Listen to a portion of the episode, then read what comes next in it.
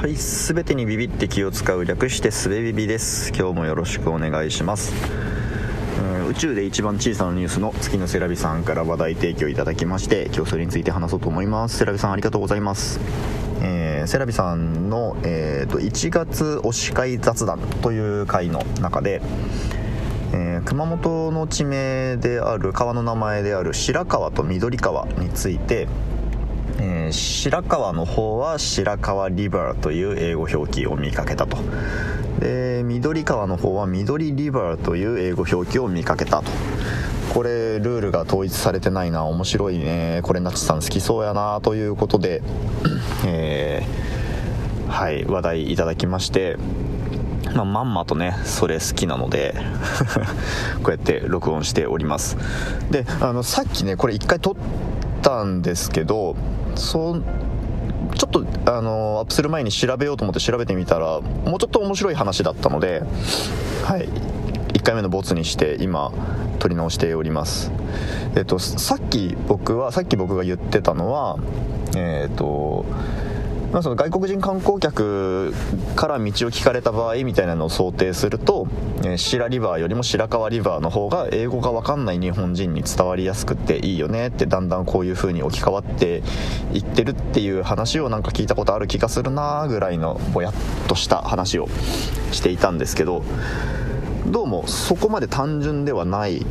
みたいでというか、えー、となんとなくそうなってるみたいなことじゃなくってちゃんとガイドラインが決まっててこの場合はこういう風に表記しますというような、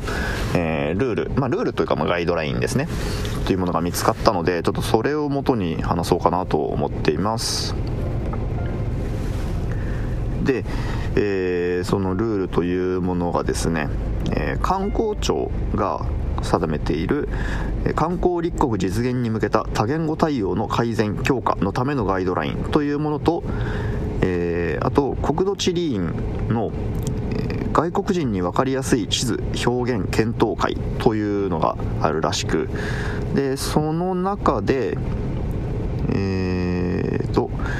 地名の英語表記方法及び外国人に分かりやすい地図記号について外国人に分かりやすい地図表現検討会報告書という PDF があります。でこれが2016年に、公表されたものですね。で基本的にはえー、と環境立国実現に向けて東京オリンピック・パラリンピックの競技大会の円滑な開催等に資する観点から英語表記ルールを定めるというものですね。はい。で、えー、とここに書かれていることとして、まあ、その話題に上っている白川緑川に関係あるところとしては大きく追加方式と置換方式というものがありますよと。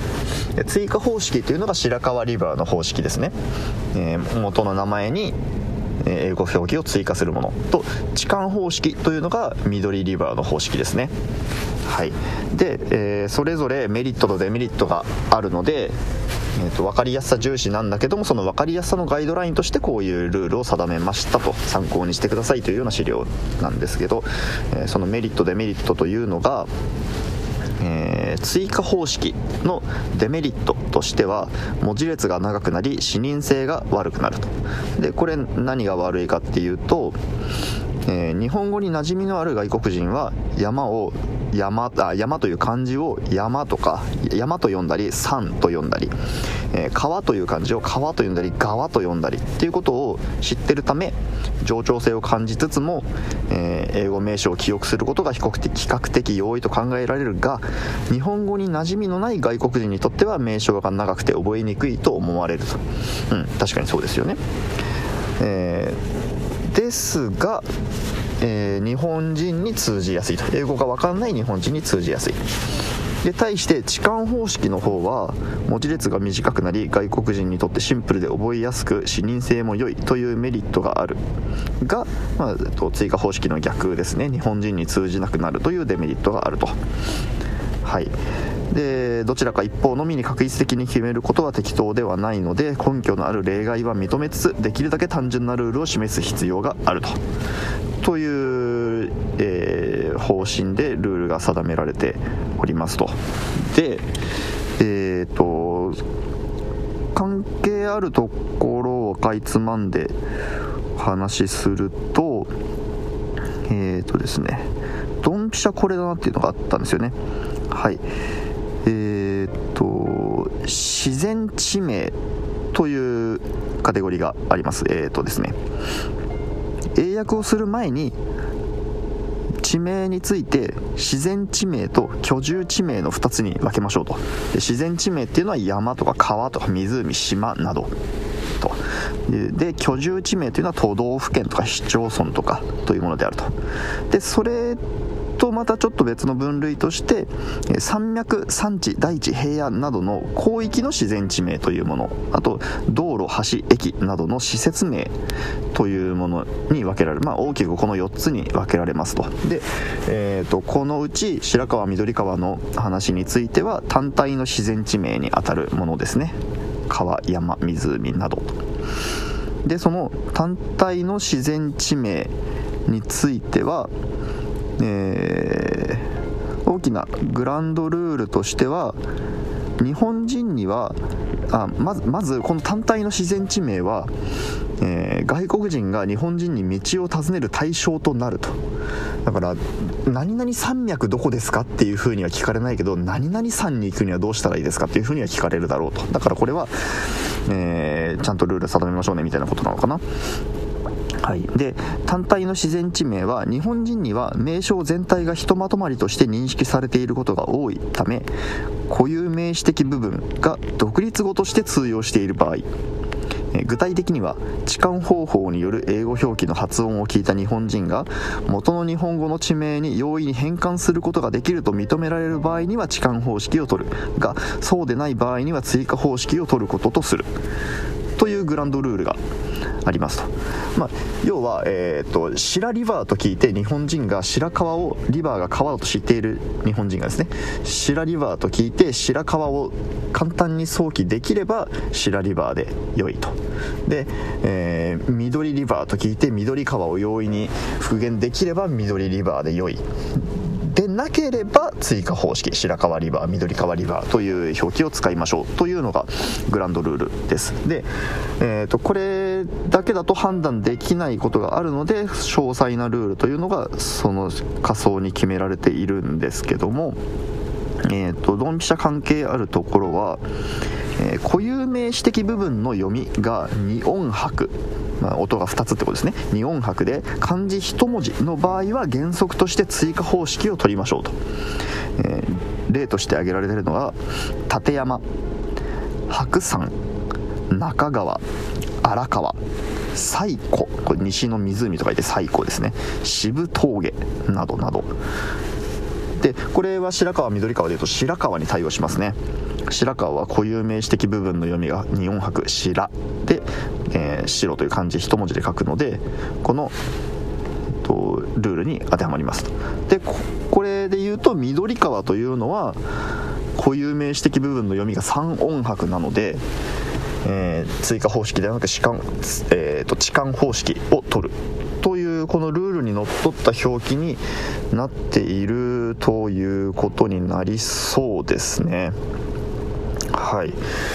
うん、僕の最初の薄い理解では、えーと、白川の方がなんかあのメジャーなので ちなみに僕は熊本出身が熊本なのでどちらも馴染みがあるんですけど白川の方が馴染みがあるからその置換法、えー、と追加方式に置き換わる圧が強くて、えー、緑リバーという表記はまだ置き換わってないだけなのかなみたいな風に考えてたんですけど、まあ、このえーと、国土地理院と観光庁のガイドラインに沿うと白川は白川リバー緑川は緑リバーと表記するのが正しいというか、まあ、このガイドラインにのっとった表記ということになりそうです。はいといったところでねと今日今紹介した以外にもいろいろその広域の自然名について居住地名についてとか、まあ、あの単体の自然地名についてももっと細かく、えー、いろんなルールがあるんですけどまあ、全てを貫いて言えるのは大事なのはホスピタリティであるというようなことですよね。誰もが迷わないし、えー、覚えにくくもならないみたいなということを大事にして定められているものだと思われます。はい、で国土地理院の資料はこの次にまた、えっと、外国人に分かりやすい地図記号についてとかいう話にも発展して発展してというか、え、という話もされて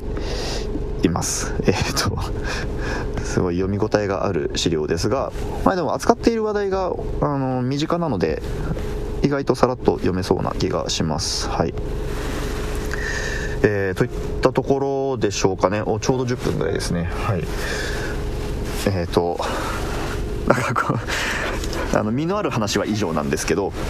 この話考えてる時に、えーと、白川はあ緑川にしようかな。緑川が緑リバーだとしてえっ、ー、と緑の部分って英訳しないでいいのみたいな。あのグリーンリバーにしないのみたいなこともちょっとあの話として考えはしたんですけどでもこれだからよう考えると面白いんですよね、まあ、それが固有名詞だからって言われてしまえばそれが答えでいいんでしょうけどあの緑川を緑、えっと、グリーンリバーと訳すとそれはえ緑色の川なのって誤解されるのかなとか。じゃあ日本人が緑川って聞いて緑色の川を連想しないのなんでなんだろうなとかね。ちょっとよもやま話ですがそういう風な話に、えー、言っても面白そうだなと思いました。はい。ということで今回以上になります、えー、セラビさんありがとうございました、えー、皆さんから話題提供なんか想定してなかったけど楽しいですね。お待ちしてます。はいじゃあ今日も聞いてくださってありがとうございました。